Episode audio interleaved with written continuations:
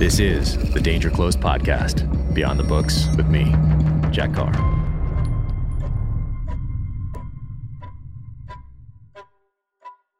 Welcome to the Danger Close podcast, an Ironclad original presented by Six Hour. My guest today is Dana Loesch. She is the author of Hands Off My Gun, Flyover Nation, and Grace Canceled. She is the number one nationally syndicated female talk show host.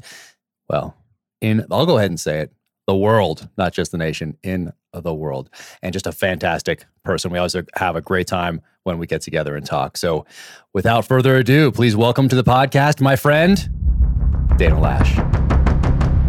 Dana Loesch, thank you so much for joining me on the Danger Close podcast. It is an honor to have you on. Well, it's an honor to be on, Jack. Thanks for it. congrats on it. Congrats on all your success. And I love oh. the title of your podcast. It's very hard to come up with a title for certain for certain things and you just nailed it. So, congrats on that. Thank you. Thank you. Yes, I wanted to have, you know, people are always asking more questions about the books or the background or what influenced you here or there or what what gun or knife. Can you go to more detail? So, this is the danger close side of that. We're getting a little closer. So it uh, it works a few on a few different levels. But speaking of success, all right, number one female radio talk show host in the country, and I'll say the world.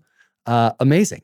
Thank you. Thank you for that. Amazing. Uh, it's and it's not and it's top ten in all. Like I hate when people throw those things on there, those little, yeah. you know, kind of like female or this, and like you go down all these little rabbit holes, and then you can finally find the place where you're number one, like on Amazon, like in this category, this category, this category, and you keep going down, and it's like, what category, category, You just is that? There's only one book in that category. That's why I'm number one there.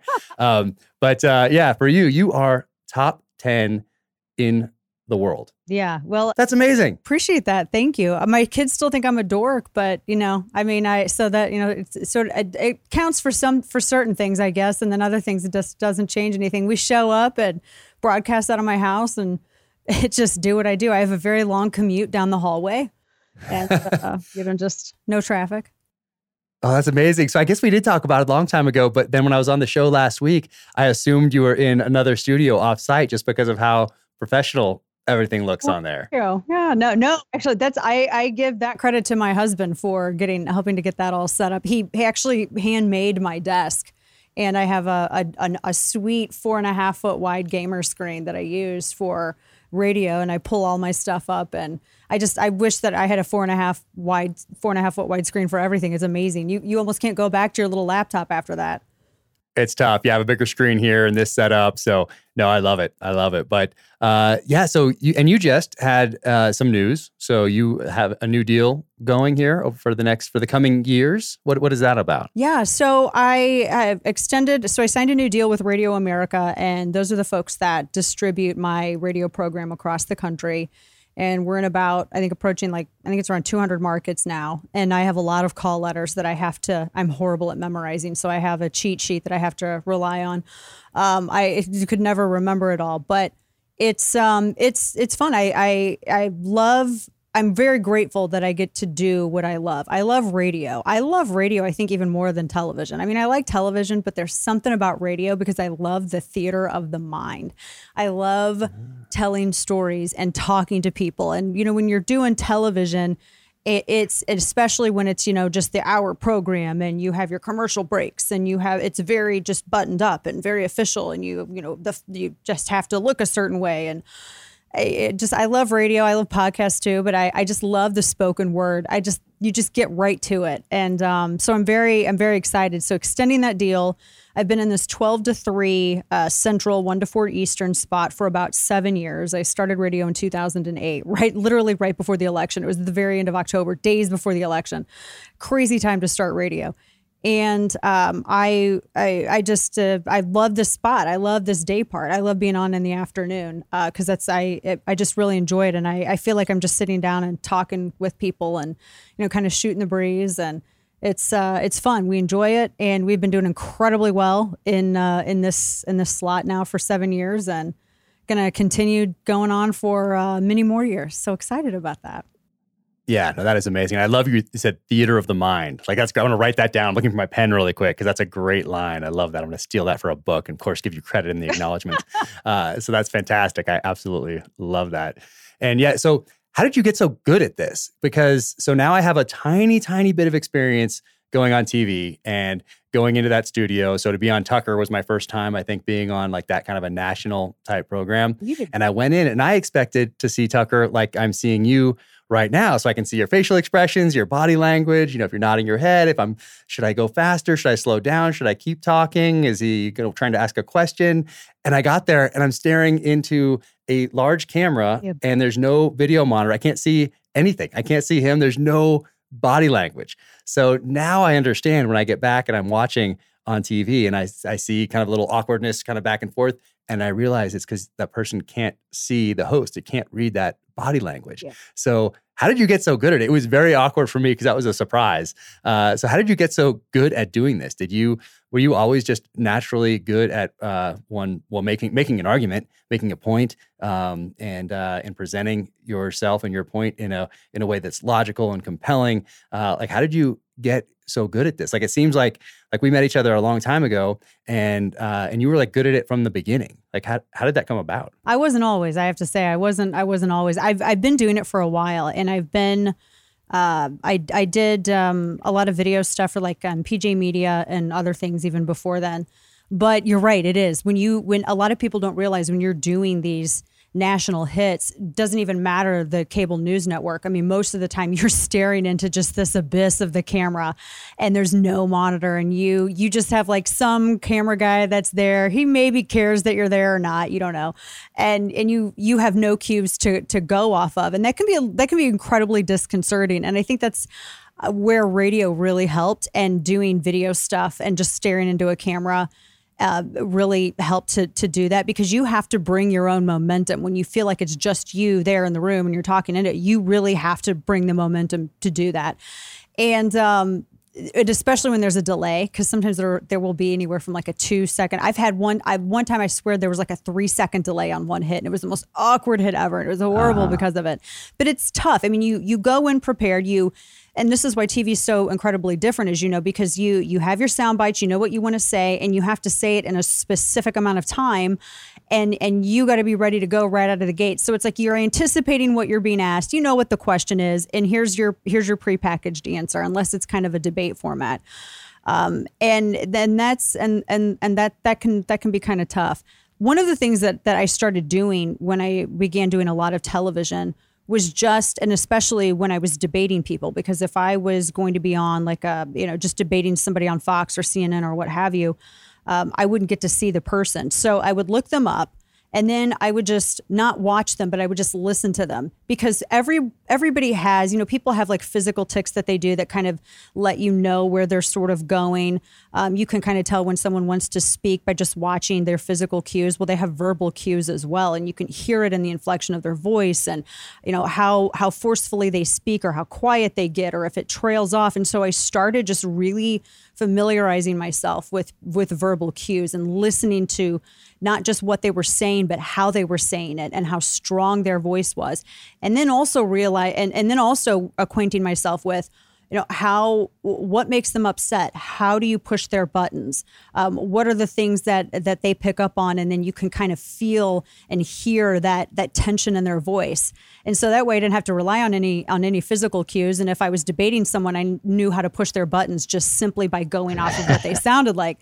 And so that that might be psychotic but um but it was it ended up being very helpful. It, it, long story short it ended up being helpful yeah, no, that's great. So the first time I was on, I was like, okay, I, I, wrote down, I spent a whole day like prepping and then writing these notes and then kind of prioritizing these things. And I wanted to like start here and I wanted to finish here with my big like knockout punch. and then I got in and I only got, I only got halfway through, barely halfway through. So I never got to my good thing at the end that I wanted to, to finish with. And then I came back. I'm like, okay, now I've learned my lesson. I know how, how this goes. Now you got to get your points in up front. You got to take that knockout punch and get it in up front just in case the time goes off or whatever. And then I second one, I did the same thing. I still didn't get to my point. I, I, shortened everything down and I was like, ah. So now I really have to make a concerted effort to start with where I want to finish, I think. Yes. And now I get it. When when people would say like, okay, that politician, oh, they didn't answer the question, they didn't answer the question. Uh, now I kind of get it because if you're spending all this time, you know, prepping and there's something in your your you've talked maybe ahead of time or your agent has about what you're gonna what what the questions are gonna be or what the theme, I guess. I've never gotten the questions, but kind of the general theme. We, we want you to talk about this, you know, uh, uh, riots or Second Amendment or whatever. Uh, it's been very broad. I've never gotten the actual questions, but you prep for that and then you get there and it's not that for whatever reason Yeah. you get a totally different question and so i totally get that oh uh, hey i really want to talk about this because it's timely as a politician and i really and i prepped for it so i'm just going to answer Mm. with my with my prep so i, I kind of kind of get it once you invest that time uh, into prepping for a show so i, I kind of i'm more understanding Yeah. now kind of like i'm more understanding when i find an error in a book i'm like oh yeah Oh my God. I, I get it now Oh, yeah. then you then you're like, I understand that. part. I feel that person's pain right now. I know I've been there. No, you you realize you learn really quick that when you're when you're doing an interview and you're do, especially these cable hits that okay, I'm going to tell you what I want you to know. I know you asked a question, but I'm going to tell you what I want you to know, and then this is it. And yeah, it's um it's it is a ride. It's a wild roller coaster ride for sure. Yeah, it's crazy. And then you get off and and so I like this because if I mess up, I can go back and I can be like, oh, you know what I meant to say was this. I don't know if that came off quite right. And we can have the conversation. But when you have those three minutes on there Yeah. and that's it, and the music's playing and their whole and it's it's crazy. Like that, if you mess up, you mess up. Like there's no going back to correct anything. No, So it's it's, it's stressful. hard to get in depth with something like with like this format you're not getting i mean when, when you go on cable news that person is they're on Eh, they're up to 11 here's their prepackaged. They're ready to rock. This is it. And then after four minutes okay we're done. That's it. That's the end of Yeah. the discussion. And then they go off being normal person again. I mean nobody walks around like yes and you know sitting up like ramrod straight. Yeah, nobody does Yeah. it's not this is way this is much more realistic with how people talk to each other. And I think a lot of people, that's why, you know, these long form discussions are so popular right now because the cable news is sort of like the gladiator event. And then, you mm-hmm. know, this is where, you know, the real, this people really can, you can hash things out and, and have deep dives and long discussions. So it's good. Yeah. No, I think that's the same thing. Like it, with uh, with radio, Yeah. it's the same thing because uh, that's why it, it is so popular because people think they're that third person in the conversation. When you're on there and you're talking, well, I think I'm having that conversation. I think that we're here, but I'm you know making dinner or I'm you know fixing something in the garage or I'm driving in my car. Uh, but like I'm like you're talking, and then if you have somebody else on as a guest, I'm the third person in that conversation as I'm driving the kids to soccer or lacrosse or skiing or whatever whatever it may be. So it's so much more personal than just looking at, at TV for whatever reason. You know, there's more people in the in the room usually watching your wife or the kids and whatever else is there, and then you know that it's an act. You just know growing up with TV that thousands of people are seeing this thing, millions in a lot of cases. Uh, so it's a, it's it's more intimate. I think that uh, that's why people think that uh, you have that relationship with uh, with your listeners, and it's and it's so powerful because they're that third person in the conversation or that other person in the conversation, even though it's uh, it's just you and your, your microphone and the crew around you. It's just something that's really it's so powerful about that. Yeah, it is, and and to be able to to to take modern, you know, current events and weave stories around that and have those discussions.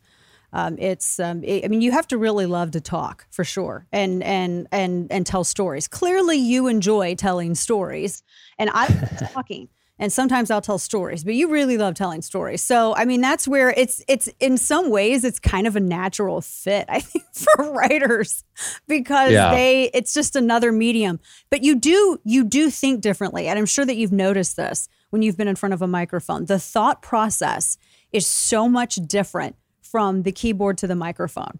And that's that was a huge hurdle for me to get over when I 1st mm-hmm. began radio because I hated it, hated it with a burning passion of a thousand suns. Did not want to continue. But then as I got more into it, oh my gosh, I hated radio so bad. Yeah, you look surprised. I hated it Yeah. it was baptism by fire. They literally threw me in a room and they're like, okay, go live. And I thought, you people must have a lot of money for attorneys because you have no idea what I'm going to do on your live radio Wow. airwaves.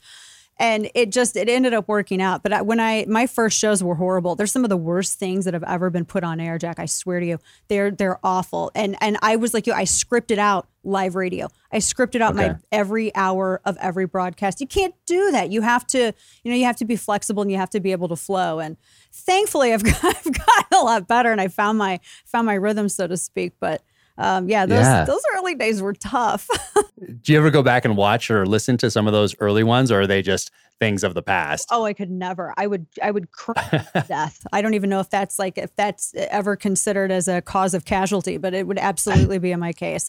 No, there's certain times I hate the sound of my own voice, and I can't stand watching myself on television.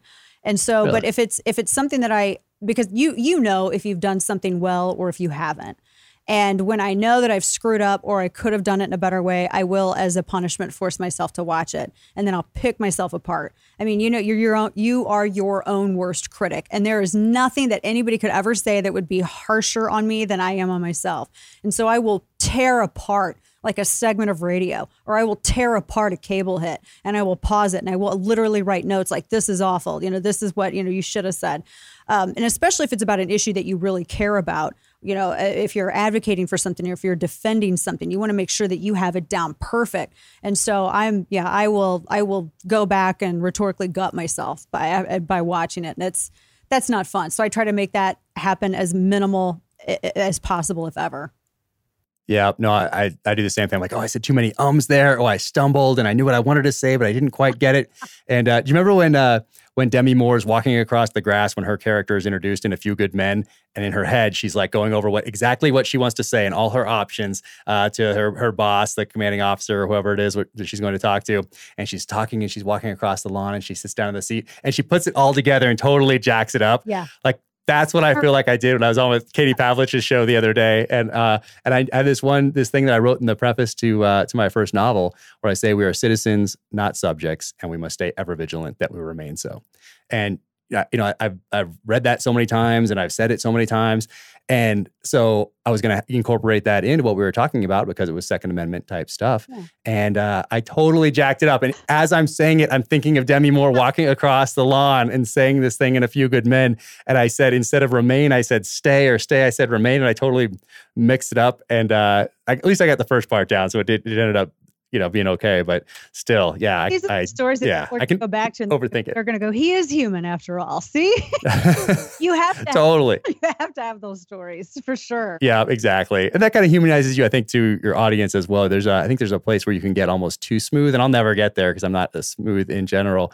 But uh, but I think that some of that authenticity piece that people and there's you know it's overused word, but there's not really a better word for it, um, it that humanizes you to people when you do do that. And so so I think even even that being real uh, and authentic and having it come off as uh, as not so polished, there's actually power in that as well, especially in today's mediums. Because You know? aren't you don't you view people and this might be mean for me to say, but don't you view people who are just too polished as being kind of shady?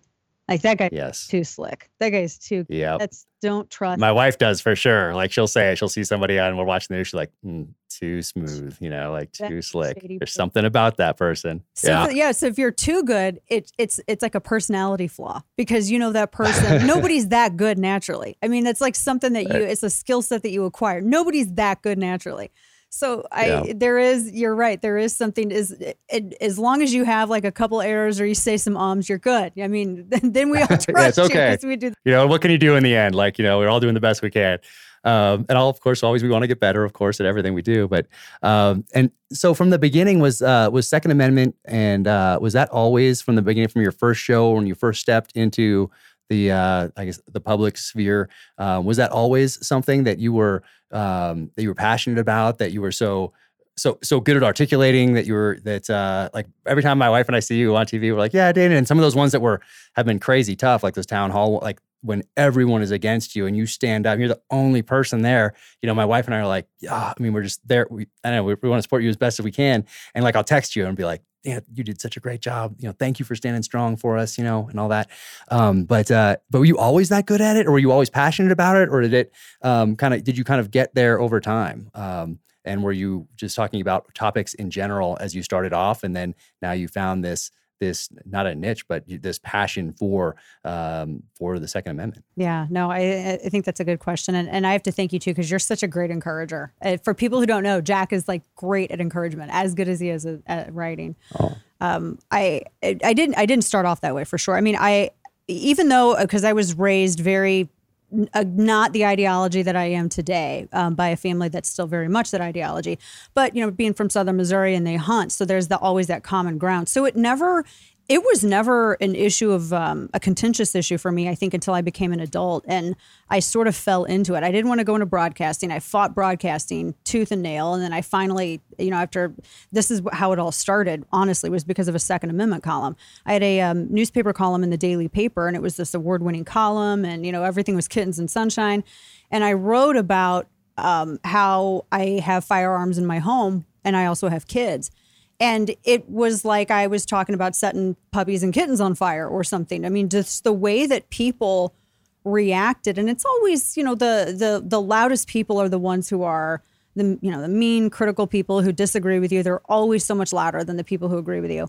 Uh, but that was the first time I'd ever experienced anything like that, really, and they were very uh, very anti everything that I had just said in that in that column, and it wasn't I wasn't talking about you know responsible hand, irresponsible handling or anything like that. And um, it went from there and it became a news story because the paper's editorial board was like, we can't have content like this in our paper. And it was, and then the um, alternative weekly that hated the paper wanted to exploit it just because they wanted to kick the paper. And so it became an even bigger deal. And I ended up being a guest on a morning radio show and after my hit, they asked if um, I wanted to come in and talk with them. And then they said, Why don't you come in and start a radio program on Sunday? And I said, You guys are nuts. I'm not doing that. That's the dumbest thing I've ever heard. I'm like, I've never, never studied broadcasting. I took like five seconds of a radio production class and I dropped it immediately and switched it to something else.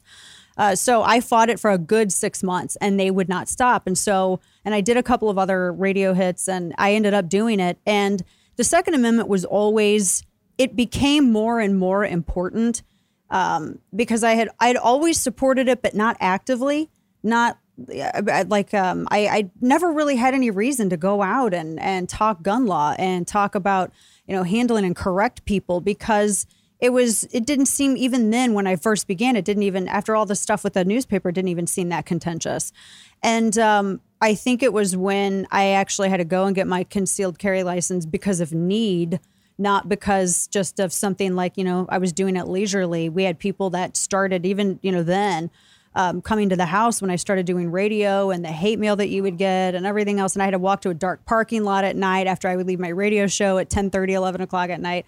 And I'd have to walk all the way across this empty, dark parking lot to get to my car.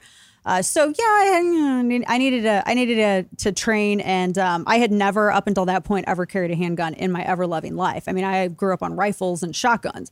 Um, that's just what country folk had. You know, country folk relied on that more than they did handguns. Nothing against pistols or anything, but um, and so I I wanted to get very familiar with it uh, as much as I could and learn everything about the law, and and that's kind of what kickstarted it.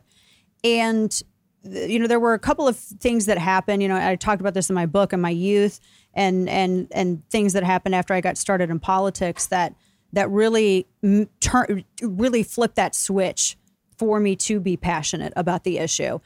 And then after seeing people try to erode those rights or shame people who just simply want to live their lives and make sure they can protect their families, uh, I think it comes from a place of me not wanting anyone else to ever feel uh, the way that I did before I had to go and get my concealed carry and, and just feel vulnerable, right? You don't want to ever feel vulnerable and you don't ever want to feel like you can't handle your own business.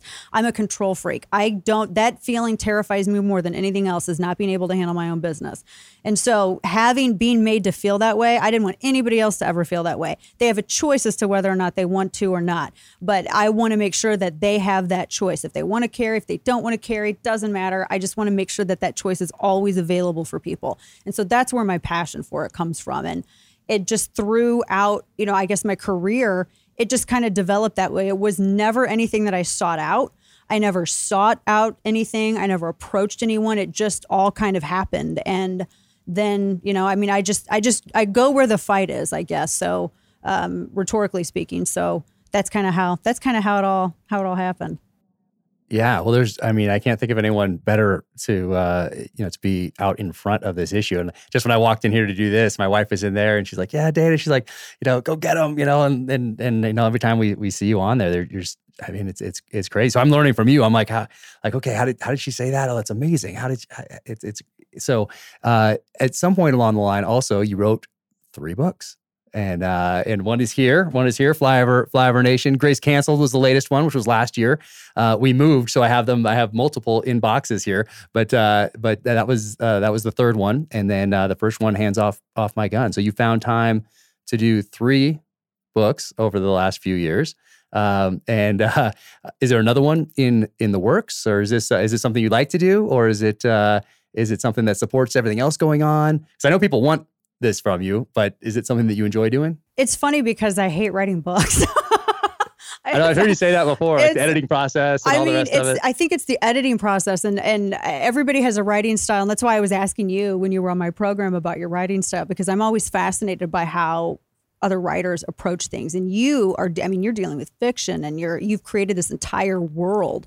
Uh, which is amazing and and a great character development and I mean there's so much that you put into that and I'm just writing about stuff that already exists, that's already out here, um, not making up a, a world. But it's I again, it comes back to being harsh on myself throughout the whole process, and I constantly second guess everything I put in it. Um, but yeah, no, the first book, Hands Off My Gun, was just basically a breakdown of the history of gun control and looking in it, looking at firearm law and statistics, and really putting human faces on uh, some of these stories that I don't think that people are telling. Like, for instance, Otis McDonald in Chicago. I mean, this guy's name, he should be a household name. I mean, he fought the city of Chicago so that people could carry firearms and be able to defend themselves in their own communities. And he was tired of seeing people getting targeted in his community. And he, you know, was an elderly gentleman and he's, you know, a natural rights hero. And it's sad to me that his name isn't you know isn't as, as widely known as it should be he's since passed but um, I mean, his story and and and what he went through in order to get this victory is is historic. And there's there's so many uh, instances like this, so many people across the country that really humanize this. And that's one of the things we do in politics. We we just we we make a person a political issue so we can justify dehumanizing them. And that's why everything is so awful. And that's why we can never accomplish anything or ever find consensus. And everything's viewed as betrayal and agreement is viewed as such. And so I, I wanted to remind people that and that was a that was one of the perspectives I had going into this. I wanted to make sure that that you know these are real people we're talking about these are people who experience things and from these experiences be they positive or traumatic there were cases and law that ended up developing from what these people endured and and it, it was important to to relate that and in flyover nation this was just um, I I was I was looking at the 2016 election and there was something that was very weird that was happening. Uh, a, a, huge section I guess you could say, of like, you know, working class, you know, uh, blue dog Democrats that felt like they didn't have a home politically. And everyone was talking about these inconsequential uh, cosmetic issues that had nothing to do with healthcare premiums or paying your mortgage or your rent or your car payment or a doctor bill or anything else. And it, it just, it, there were a lot of people who felt like they didn't have a home politically. And I watched them gravitate for someone that, to someone that was ironically from New York, but didn't act like a guy from New York. No matter what people think of of Trump, he didn't act like a guy from from. I mean, in some ways he did, but in some ways he didn't. And people just wanted, they were fed up and they just wanted to talk about jobs and taxes and just get to the basics of stuff. And so I wrote about all of that and I, I was looking at some of those uh, huge cultural and political changes in Flyover Nation and how it was sort of like um, Flyover Nation became the entire country except for maybe some of the edges of the the east and western coasts. And it, it was interesting to watch that. And um, and then my last book, Grace Canceled, which came out the week before the lockdown, which was just awesome. Uh, in fact, when yeah. we were we were in New York for the first press week, and then after we came back, I had like twenty some odd events, twenty five some odd events around the country. That all these cities began shutting down, and I wasn't able yep. to go out and talk to people about it. But I I hated writing this book the most because Grace I, canceled. Yes, because I needed to write it. Yeah, Grace canceled. I, I I hated writing Grace canceled the most because it needed to be it needed to be written, and I don't know if it was more for myself or for other people, but I think every now and then it's good in my industry to do a gut check and a spiritual check as to where you are and how you're treating people and how you're representing the issues that you say that you care so much about, and are mm-hmm. you really are you being a good representative of that? And are you are you being a, a good bearer of the platform that you have been given, why or why not.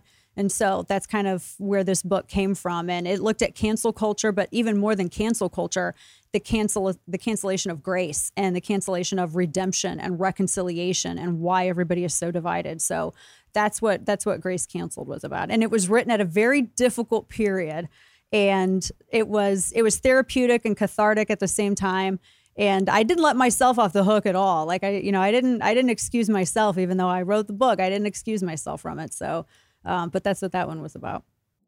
Yeah, and that one was very timely. How uh, long did that one take? Because, uh, and it seems like things have only gotten you know worse since right. since then. It doesn't seem like we're on a a trend to uh, uh, uh, that unre- of unreconciliation or understanding the uh, the nature and the power of forgiveness and working together. It seems like we have two political we have politicians intentionally dividing the country for their own political gain, and by political gain I mean power grabs.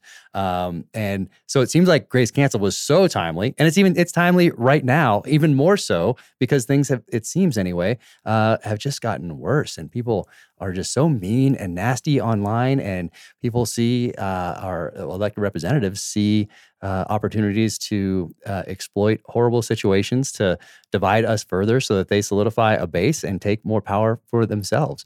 Um, and so, how long did it take you to write Grace Canceled? Because because it was so timely when it came out, and it continues to be so timely today. Uh, and that well, I think it was kind of in fits and starts. So the very beginning yeah. of the book, um, I wrote the in, I wrote the introduction in like one sitting, and I wrote a couple of chapters in one sitting. And then I would, I just, uh, there were portions that I kept in, and some things that started going. You know, you you go in and you edit, and I wanted it to be just very concise and very straight, no chaser. And um, uh, ultimately, I think the editing process took the longest, um, but maybe just a few months to really write this book and and yeah. go through it. And um, I mean, you know how it is. You you try to write every single day, and and you you write even though it's awful, so that you can train your mind to to engage in that practice every single day. It's very much disciplined and a discipline. Um, but because so much of this was going there were so many things that were happening in this book that were germane to the whole title of the book. So i was going back even during the editing process like oh i have to add this in. I have to i mean my i thought my editor was going to strangle me god love him. Uh, and and you know adding adding different stories in um, while also trying to not drag it out for forever because you know they're like look there's only so much that people want to read of this one topic. I'm like i get it but there's so many examples of this um, uh-huh. But it was it, in some. It's weird because it was one of the quickest books, but to write, but the hardest book to edit. If that makes sense. Oh yeah, I remember talking to you when you were editing it, and you were like, ah, and I'm like, oh, I love editing, and you're like, ah, it's just crazy. It, it, it, it's, it's hard. It's like you're, you're, it's like having a child in a way. You're having a child, and then you're sending it out there, and then you know, it's like you, you you're being, and then you're judged on that creation, and so you're very, you're very sensitive about it. It's awful. Oh, it's awful. Seriously, no, I've, I've thought of that uh, analogy before, but I never say it because oh, uh, I want my to look have my wife be like, really uh huh. Really? so it is. It very much is. It is like it's like it's in a in very in many ways it's like having a kid. It's like you know if your kid plays sports and they're not great at basketball, they're not great at football. You're looking around at the other parents like, oh, hope we didn't see. Hope we well, you're releasing something into the world. It's like out of the nest, like 18 and up you go, and here you are into the world and good luck. And that's kind of, you know, in, in that respect for mm-hmm. for sure, uh, releasing that out there. But um, so in in in, uh, in mine, and I talk about it and I think about it all the time because it is it's so much at the forefront. It seems like, uh, well, the First Amendment used to be something that we could all gather around. Growing up, I remember so I was born in the in the 70s and so the 80s was really my my formative years and and I remember growing up and my parents talking about Martin Luther King and talking about content of character. Like in the 80s, if you grew up in the 80s, like that was, you know, Martin Luther King and it was, and it was content of character, not color of skin and all that sort of thing. Um, and uh, so that was, that was, the, and then the First Amendment was something that everybody, right, left, center, whatever, like that was something as Americans that we could rally around. You know, Second Amendment, even back then, you know, contentious here and there, what, but the first, that was something that we we will fight for your right to say it, especially, especially if we disagree with you. That and now we are seeing that the exact opposite of that. We're seeing uh, opportunities for big tech and politicians to get us in what I call an L ambush. So in the military, you have an ambush here, it's an online ambush, and then you have an L ambush. So you're not like shooting at each other, but you have the enemy trapped in an L. Uh, and that's what I see this as is big tech and politicians right here catching us all in this in this L ambush uh, and promoting, canceling, promoting, even if it's not, even if private companies can do certain things and that's fine. But we used to act in the spirit of the First Amendment, even if we had they were private companies. Now, the exact opposite is true. We're seeing opportunity to subvert that First Amendment because we're private companies. And we have this political private industry cabal with big tech where they can get away with doing this and acting in a way that is not in concert with the sec- with the First Amendment. Um, so so that's it's hard to see that as a parent and watching our kids have to deal with this growing up. But it seems like we're just becoming more and more divided. And so something I think about every day with with kids and think knowing that hey, decisions we make today don't just affect us in the next election cycle; they affect our kids, our grandkids, their kids uh, going forward. So um, when you think about First and Second Amendment, and you think about the, the divisive nature that we're in as a uh, or period that we're in here as a country, um, what gives you hope? Is there anything that gives you hope for for the future for our kids and grandkids? Because um, that's one something I think about quite a bit. Oddly enough, and you you had some really great points in there, and I, and I want to say that L ambush that's a whole piece right there. You should write that piece. That is a great way to describe that. I've never heard it described that way, and that's fantastic. I the thing that I think gives me hope is the cynicism of Gen Z. As odd as that sounds, um, like I'm I'm on the young. I think you and I are on the uh, the younger end of Gen X, and uh, we're just going to skip millennials. God love them. We're going to pray for them. We're going to skip those millennials. But Gen Z, there's something about this generation that makes me smile. And I maybe it's just my kids and all their friends, but they they hate social media. They can't stand it. My youngest is like, I see these people every single day. Why do I want to talk to them, you know, on my off periods? and it's funny to hear him talk about it like that. Um, and my oldest is is kind of the same way. He's like, it's you know, people that are they go out and make fools of themselves for likes, and everyone is so cynical about it. And it's not just my kids; all of their friends uh, they talk the exact same way.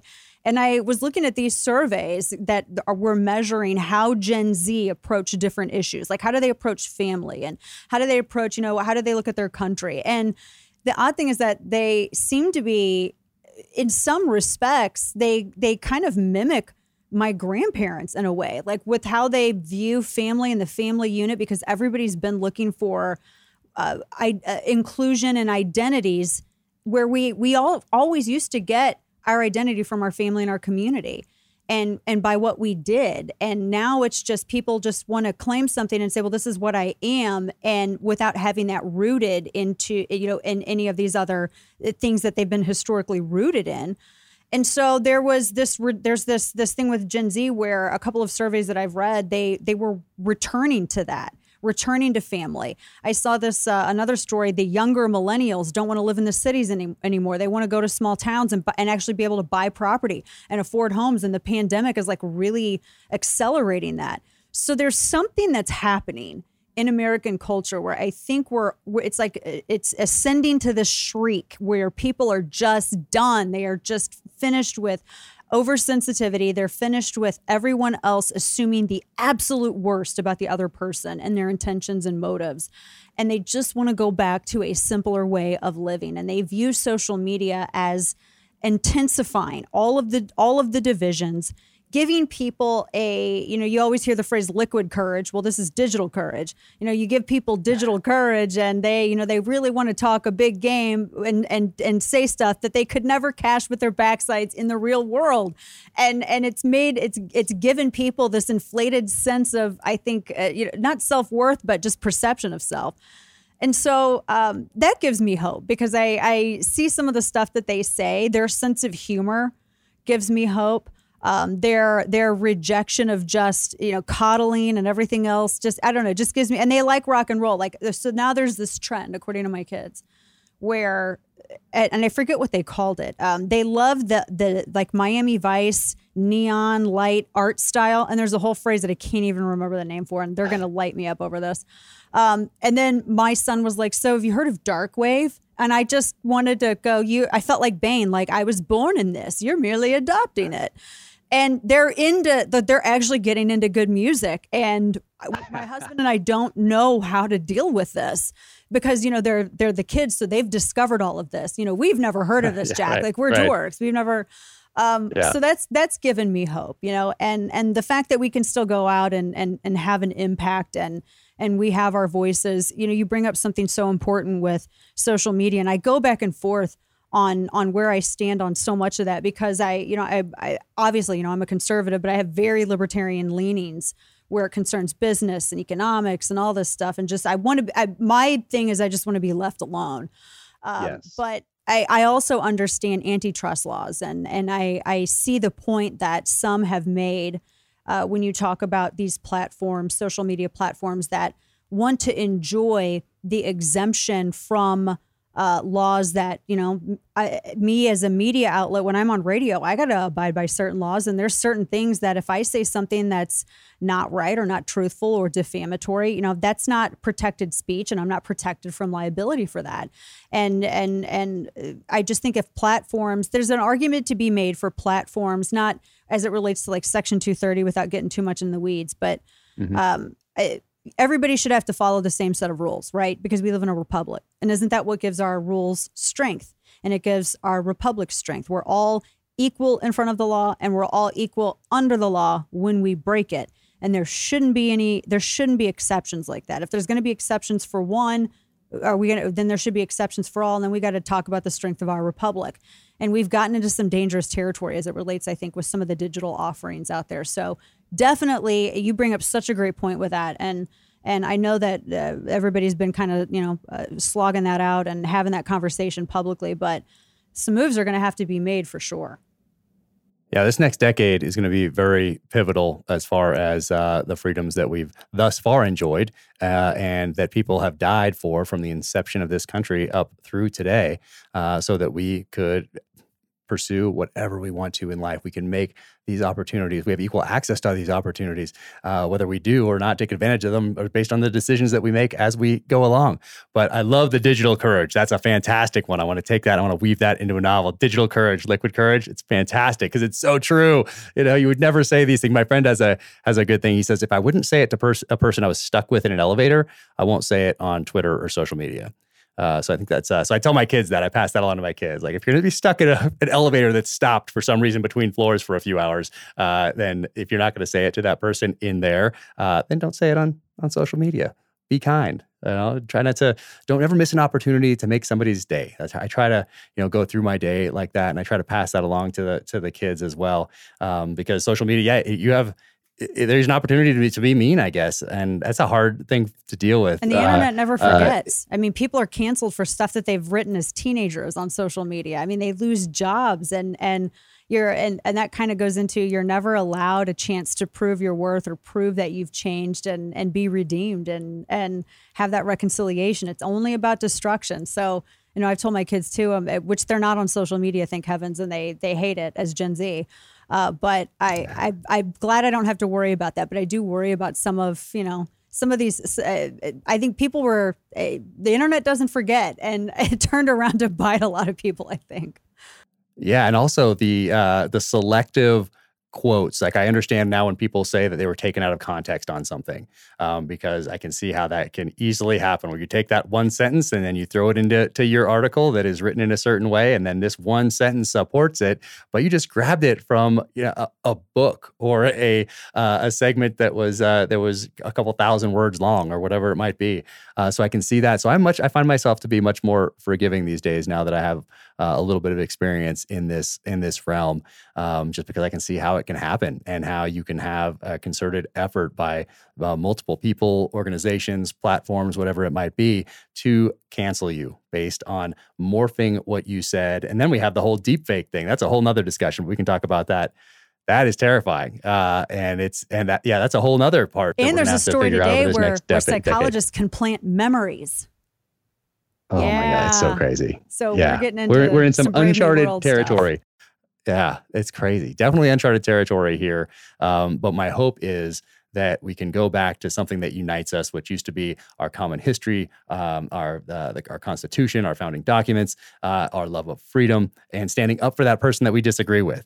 So I see things not going in that direction. I see people forgetting. I see, see schools not teaching certain things. Uh, I'm sure my kids have not read the Constitution, even though I gave each one of them the full thing. And I read the Declaration of Independence on the 4th of July. We do that as a family. Um, so I try to put these little data points in for them. And we have uh, uh, leather bound versions of all these founding documents. Uh, so they're not just online. It's not just online like if I wanted to search some random thing that comes into my head during the day. Uh, no, it's in a different place than that. It's uh, they're they're here and they, we see them and they're in there. Right, we can see them from the kitchen right there. And so as the kids go through their day, they see that. Hey, why isn't you know this whatever I googled today? That's not up there, but you know what is up there? Those founding documents. There's something about those that are a little bit different. Why did dad give me that at his retirement ceremony? Why did he call me up and hand me a Bible, a, a leather bound Constitution, an old compass, and uh, and a, a, Winkler tomahawk. Uh, and I explained why I gave them all those things. Um, so so I'm trying to put those little things in their head. But uh, back in, I talked to people that were in Vietnam, and when they went to boot camp in late 50s, early 60s, mid 60s, they talked about the Constitution in boot camp. Now you don't do that. You don't talk about the Constitution anymore in boot camp, and I think that is by design. Um, like you have to you have to take certain things out. Why would you take that one out? Um, so all you do is say you swear to uphold and defend it. But wait a sec, for these previous nine weeks where I was here running around folding clothes and making my bed and getting yelled at and doing push-ups, we never talked about this document. We never read it all the way through, but I just swore to uphold and defend it. That's kind of strange. So anyway, so I think about those things, and that and the same thing goes for our education system. Like I don't think the kids read the whole thing in school. They take maybe selective parts here and there as part of you know some sort of a history class or something. But it's not. Uh, it should be a course in and of itself, and it should be something that unites us and does not divide us. But we're at a place where uh, where everything is used to divide. Yeah, I always say that, uh, and there was I read I read something to this effect, and I'm I'm not even going to be able to remember to give it proper attribution, but there's the the saying that you you can't go to France and become French, and you can't go to Italy and become Italian. You can't go to Germany and become German, uh, but you can come to the United States and you can be an American. And that's it's that that animating spirit of liberty. That is that's what unifies people. It's not how they look or what they think or who they worship or how they worship. It's that that desire to want to be free. Do you want to be free? Do you want to be unencumbered from big government and tyranny? Do you want to be able to live your life and enjoy the fruits of your labor and voluntarily steward to your fellow man? Because if so, then that is what unites us in this big giant brotherhood that is America and and that's really ultimately that's what it all comes down to. That's the common ground. And we may not and and, and nobody shouldn't. I mean my husband and i don't even agree with everything you know with each other on every single thing. Nobody does. You know we're not the borg. We're not hive mind people here. We all have our own you know things that we like our own our own opinions and everything else. But that doesn't mean you know as reagan said my 80% friend is not my 20% enemy and just because we may not agree with each other on everything that doesn't mean that we're enemies on this point i mean we have so much more that unites us than doesn't. And I wish that was as promoted in media and everywhere else, even in Hollywood, um, as much as the division is. And and so when I when I do see those examples and stories like that, I I make sure to to mention them or grab onto them, and that gives me hope too. Just a, another answer to that question you asked a little bit ago. That's hopeful because you know you still see those examples you still see you still see stuff like that so that's good it's like that willy wonka when charlie bucket puts the everlasting gobstopper down because he's not taking it to willy wonka's competitor and you have and and, you, and he turns around gene wilder best willy wonka ever and he says so shines a good deed in a weary world so that's how i feel whenever i see stories like that it's that's i, I get the willy wonka feeling I love it. I love it. I can't think of a better way to end this than on a note of hope like that. So, yeah. Dana, thank you so much. And I know everybody probably already knows where to find you, but uh, where is the best place for people to find you? Where are you on the radio? We talked about your time slots, but but uh, where can people find you, listen in, engage, Twitter, Instagram, Facebook, all that sort of thing. Oh, yeah. Website. Yeah, website's probably the best. That's like the catch all. DanaLoesch.com, L O E S C H. And I have um, the link to my newsletter, Chapter and Verse, which I send out daily. I have all my radio prep that goes in that and uh, deep dives. Sometimes, if there's a lot of breaking news, I send a bunch of stuff out. And that's on Substack, which thankfully they still support free speech and they don't allow people to get canceled. So, yay. Um, but uh, radio 12 to 3 Central, 1 to 4 Eastern on, on stations across the country. People can stream it online. It's uh, the with the podcast. You can find us everywhere you can find sound, basically. I mean, I, uh, Instagram, DLoesch, DLoesch on Twitter. I'm on Parler, Facebook. So, uh, but yeah, danaloesch.com is where was where everybody can go. And YouTube, where I have my interview with you up on YouTube. Yes. It's on my Facebook page. Awesome.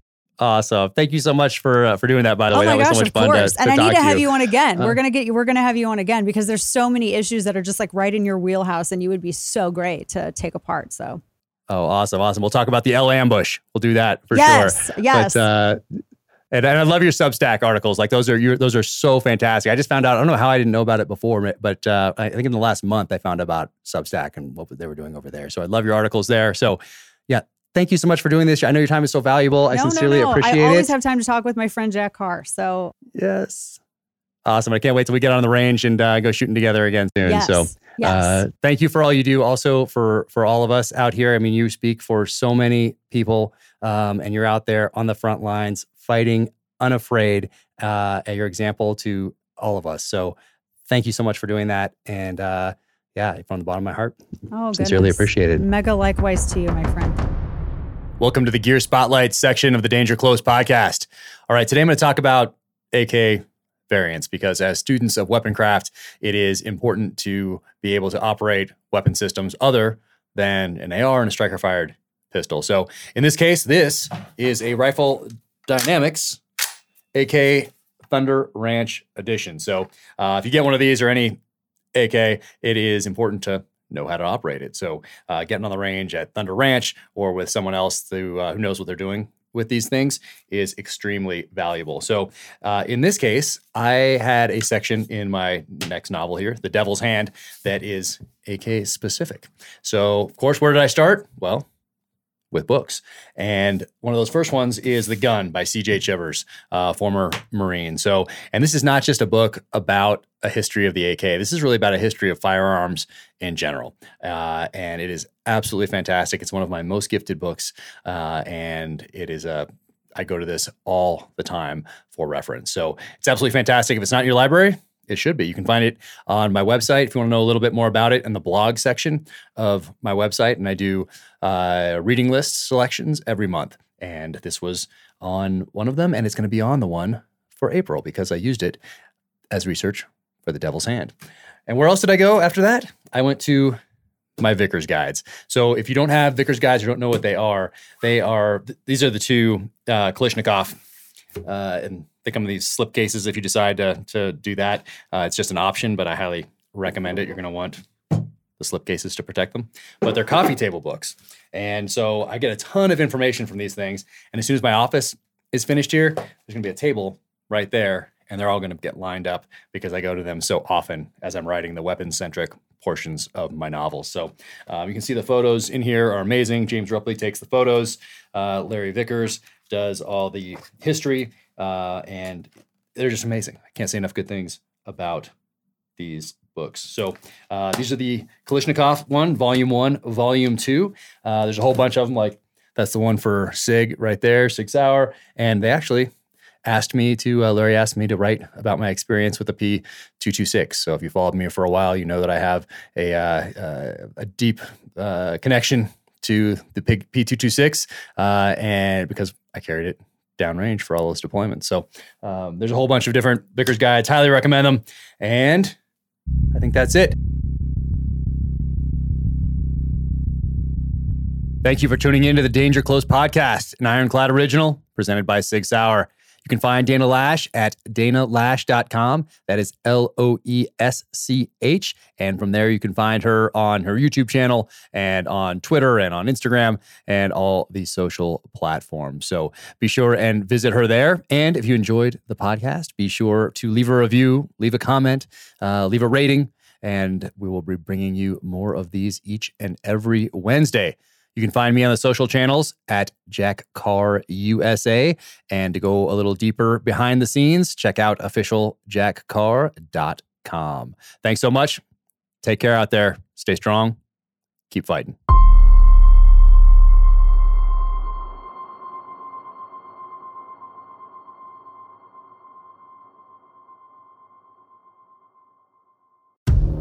In case you missed it, on a recent episode of Danger Close, an Ironclad original, Jack Carr sat down with former presidential candidate Tulsi Gabbard. Set aside all the labels. You know, oh, well, because I've been getting asked this a lot like, well, are you left or are you right? Are you progressive or are you conservative? Are box do you fit in? Which box do you check? Completely. Are you an enemy or right, right. an How, ally? uh, like, what filter should I use when I'm looking at you? And like, I've always been an independent-minded person, always. Be sure to check out the full interview wherever you get your podcasts.